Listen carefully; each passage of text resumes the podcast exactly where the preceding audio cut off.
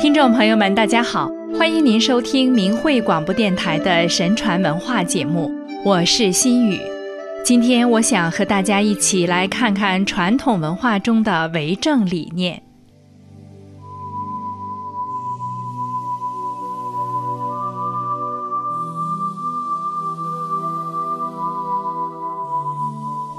中国古人讲为政以德，即敬天、敬德、保民。也就是维护天理伦理、节己爱民，认为民心的向背决定着国家的盛衰兴亡。所谓“水可载舟，亦可覆舟”的道理，这种德治思想经过历代思想家、政治家的充实和发展，内涵更加丰富而深刻，值得后人学习和借鉴。为政者首先必须从修身做起，做民众的道德表率，这是为政的前提和基础。孔子较早地提出了为政者修己的思想。他说：“修己而安百姓，其身正，不令而行，克己复礼等理念。”孔子认为，为政者修身至关重要，要不断铲除自己的私心杂念。遵守礼的规定，才能归于天理，民众才能敬畏；修己而身正，才能正人安百姓。唐太宗提出了君主正身的思想。他说：“若安天下，必须先正其身。唯有身正而隐屈，上治而下乱者，朕每思伤其身者，不在外物。”皆由嗜欲以成其祸。若尘世滋味，玩乐声色，所欲既多，所损亦大，既防正事，又扰生民。他认为，作为君主，无道有道至关重要，必须做到身正。他严于律己，从善如流，为后世做出了楷模。朱熹提出。内无往思，外无往动，日省其身，有则改之，无则加勉，正君心等理念，认为为政者修身正心是根本，就是要心存天理，去除人的各种欲望和私心，胸怀天下之大公，深明正义，民为国之基础。为政者必须以人民爱民为要务，这是为政的关键。孔子认为，为政者要以人为基础，爱民、富民、宽民。爱民是贯穿始终的基本点。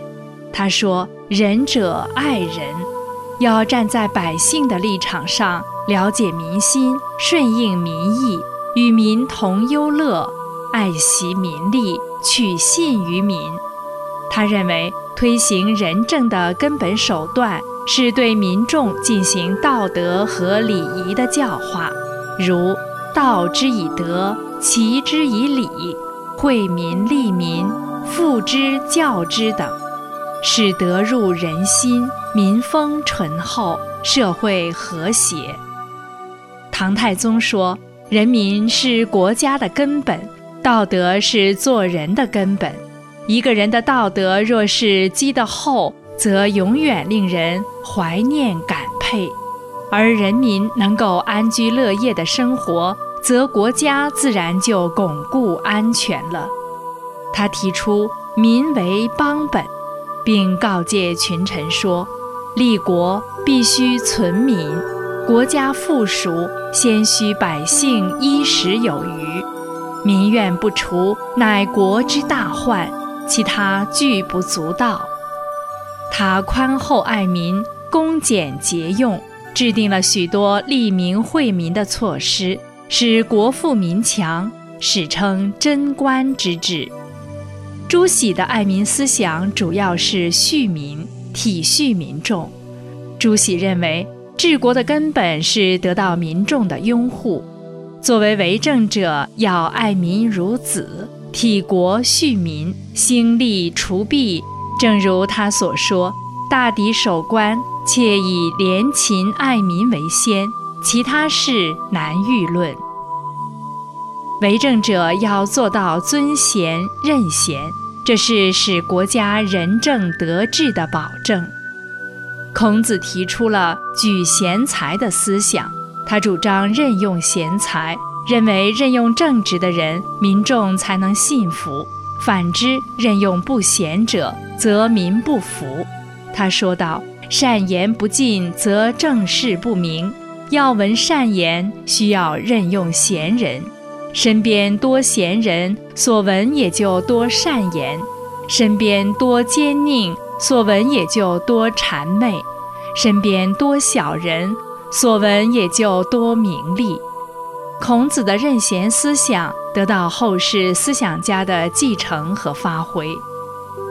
唐太宗提出了“为政之要，唯在得人”的思想，把任用贤才看作是治理国家的重中之重。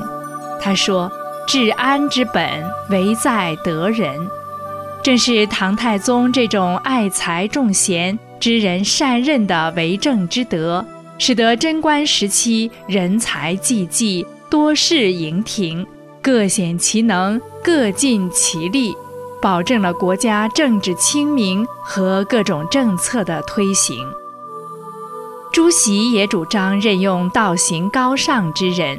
认为贤人敢于直言极谏，小人则阿谀献媚。他指出，为政要光明正大，讲义理，立纲纪，亲贤臣，远小人，闭塞私邪之路，才能有利于治国安邦。实践证明，为政者能否行德政，关系到民心的向背。